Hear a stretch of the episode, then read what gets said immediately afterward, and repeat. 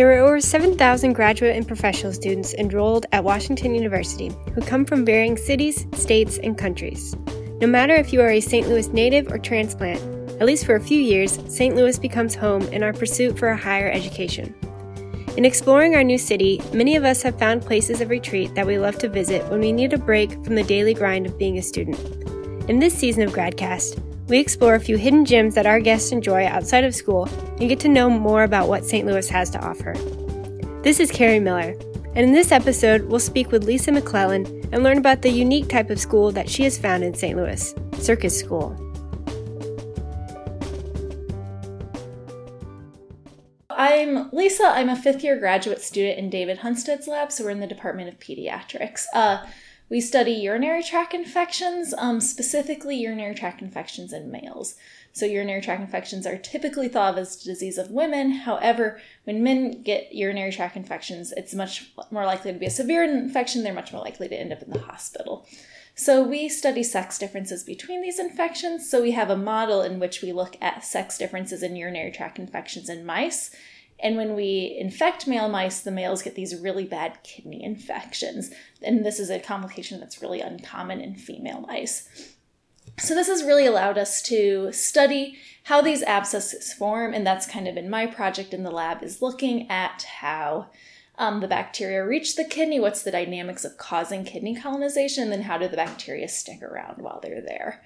Uh, so, that's a little bit about what I've been doing here. So I'm in the MMMP program, so the microbiology and microbial pathogenesis program. Uh, and how did I get to Wash U? So I did my undergraduate work at Hope College. It's a small liberal arts school in Holland, Michigan. It's right on Lake Michigan. It's very beautiful uh, and very Dutch, as you can imagine from Holland, Michigan. Uh, there's a tulip festival and a tulip dance, and it's very quaint, very cute. Uh, so I went to the small liberal arts school because that was just a really nice fit for me. I really wanted my professors to know who I was. Um, and I just had a great time there. And I got into research because I did a honors research uh, phage discovery course. So we went out, we got soil samples, and we discovered mycobacteria phage. So these small viruses that um, infect soil bacteria. Um, isolated these, and then we got to name them. So I got to name my phage Glenn uh,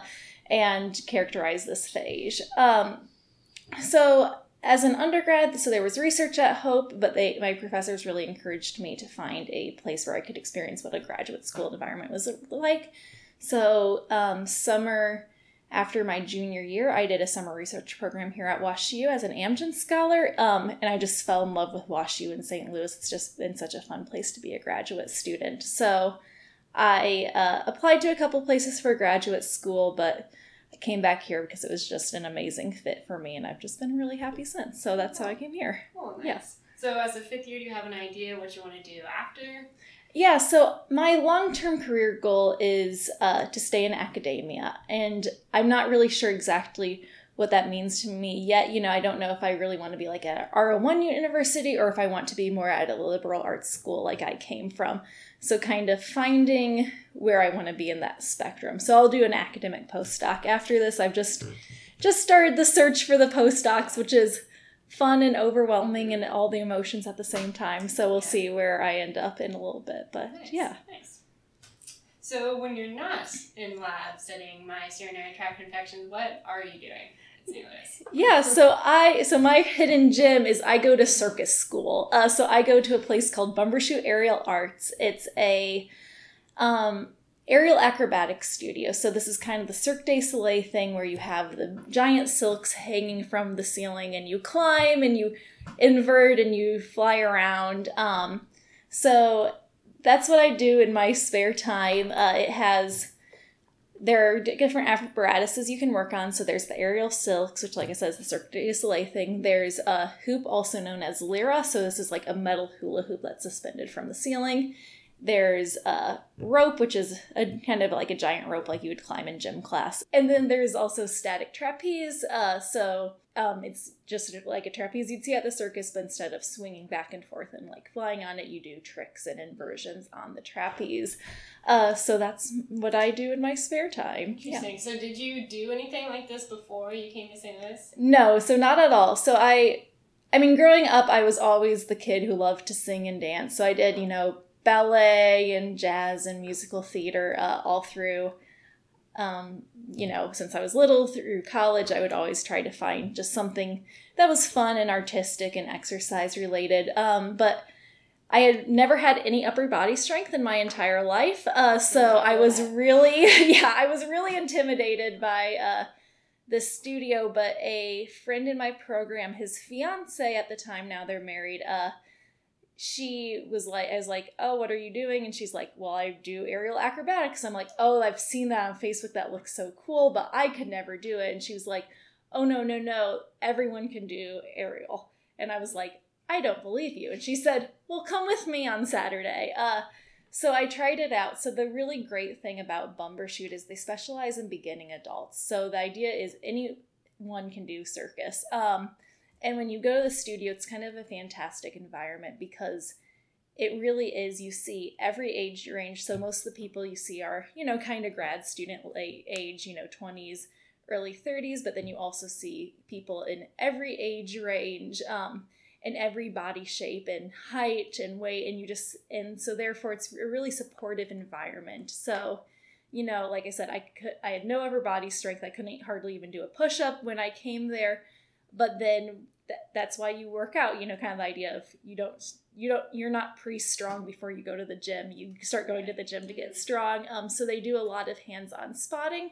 So even if you can't do a pull-up they can help we use you know everyone helps lift your body weight up so then you can do the inversions with everyone else. So it's a really supportive environment to get started at something like aerial gotcha. So yeah. is it like a one-on-one or is it like a group class setting? Mm-hmm. so it's a group class. So the classes are usually i would say about 12 people and there's usually two coaches.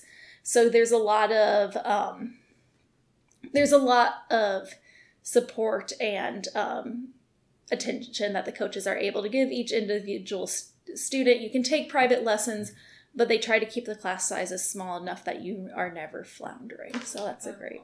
Okay, yeah. So like, how long have you been there? How long did it take before you could be like really independent and flying around? Yeah. So I have been there. So I started the summer before my second year of graduate school. So I've been there, I guess, about three years now. Uh, so I've just now reached. So the way the classes are structured is there's like the intro classes, which are like level zero, and then there's like level a half, and then there's level one and two. So I'm now kind of moved past the intro and half classes to like the one and two level. So that's when you get to be a little more independent and there's a little less spotting. So like now I can climb to the very top of the studio, which is I'd say about like 30 feet up and down, uh, which is, you know, I spent six months two feet from the ground because I couldn't get any higher. So uh, so yeah, I've been there a while now, but you know, strength is some people can progress really quickly just depending on where your baseline is at. Yeah. Gotcha. So if some of us that have a fear of heights, would we do well at Bumbershoot or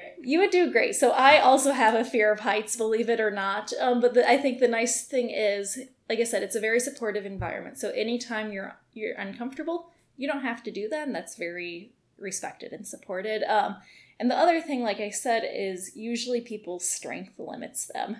So I, you know, I didn't have to go very high because I physically couldn't get very high. So it's a, you know, there are things they really respect when you say, I'm afraid, I'm nervous about this, and that's totally supported. So I think the other thing that's really great about Bumbershoot is there there are a couple of core philosophies. Um, so the first one is personal best. So you know your personal best one day might not be the same as someone. So there are some people who they just you know, they were just bored monkeys. They were monkey children and they love to climb and they can climb to the top. And that was never me. I was very cautious.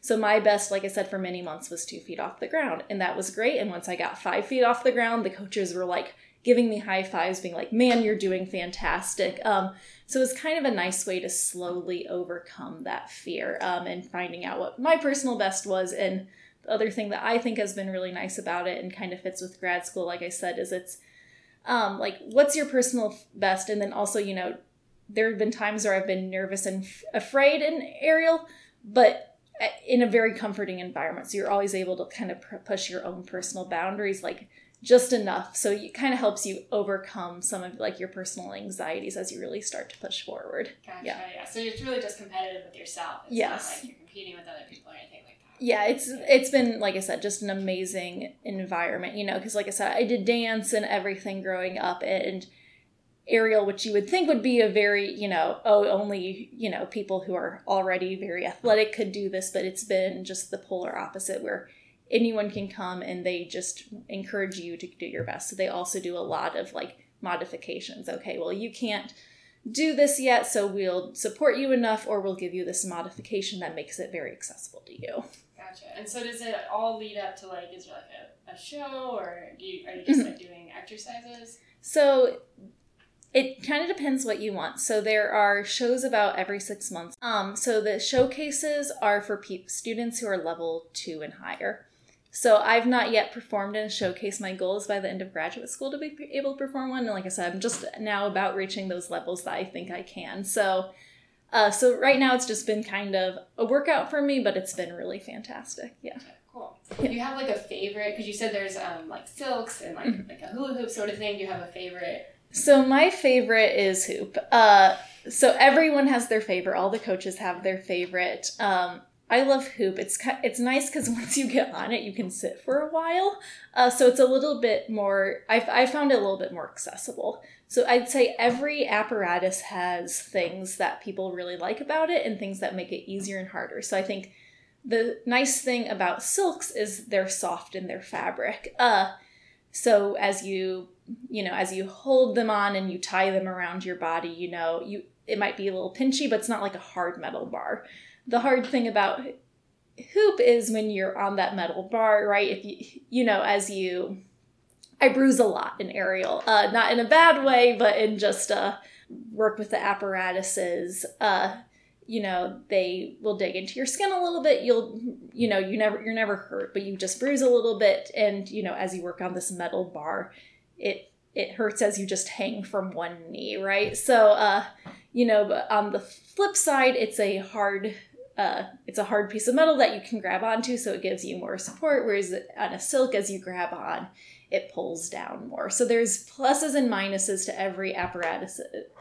I really like Hoop. I found it really accessible and just a really you're able to do a lot of tricks early on. Once you get on the hoop, you can it's a very accessible apparatus. So that's been my favorite. Uh silks are often people's favorite because it's what they think of when they think of aerial with these like beautiful long silks and they are gorgeous. They're many colors and they're just really beautiful. So hoop and silks have been where I've put my uh most of my time and effort in, um, but hoop has to probably be my favorite. Gotcha. So when you go, you, can you kind of pick like, oh, I want to focus on this and this today. So Mhm. you don't have to do everything. Yeah, so you sign up. So the classes are in six week sessions. So you sign up for what you want to do. So that you can sign up for intro to silks, intro to hoop, intro to trapeze.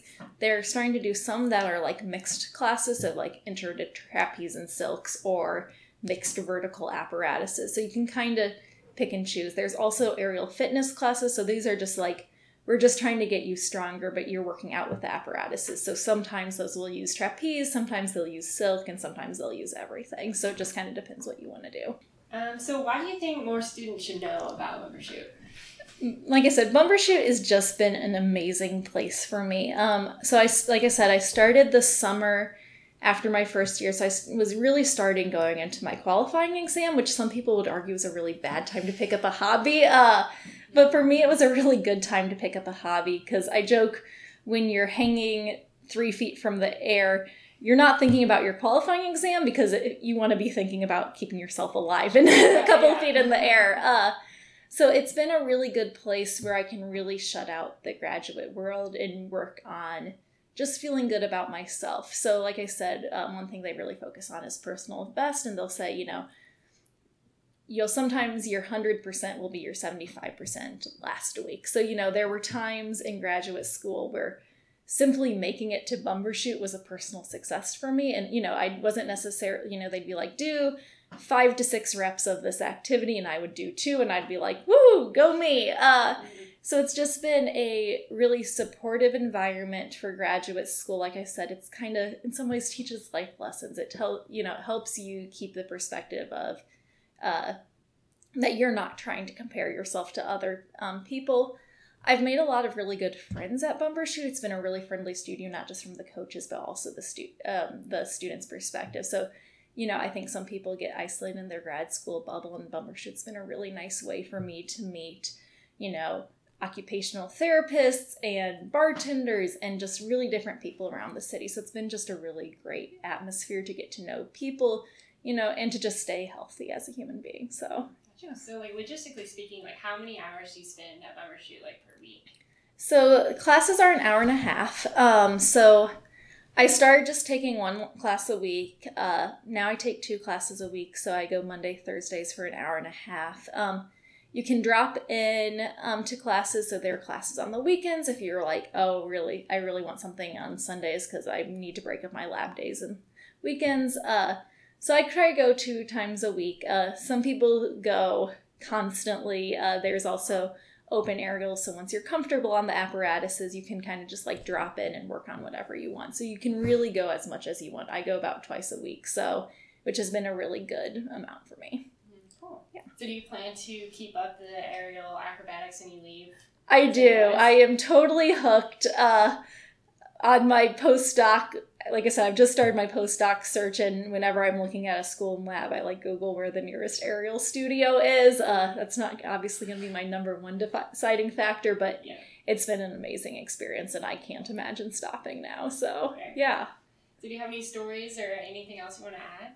So I'll say one of my favorite stories is uh, one of the coaches um, who I think she's kind of moved on to a different life now uh, and done and is doing some other things.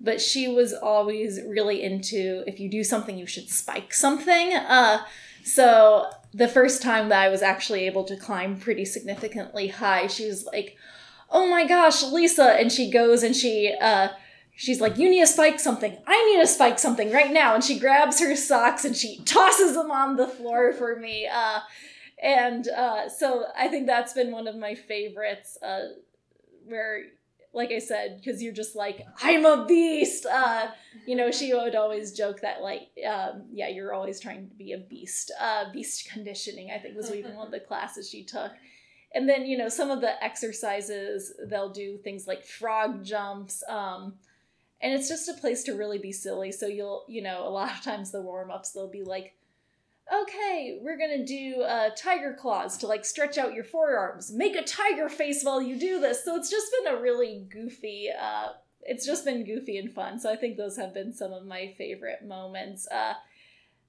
I mean, my coaches always say they like me in class because even when I'm in a lot of pain, I'm just like smiling and laughing. So I, yeah, I think those have been some of my favorite moments at Bumbershoot. Nice. Yeah. that's fun. I think that's all I have. Uh, thank you so much for having me yeah, on. Thank you. Yeah. Thank you, Lisa, for sharing your experiences and teaching us about this cool hidden gym in St. Louis. If you're interested in learning more about Bumbershoot, a link to their website will be included in the show notes. Thanks for listening and stay tuned for more hidden gems in the next episode of Gradcast.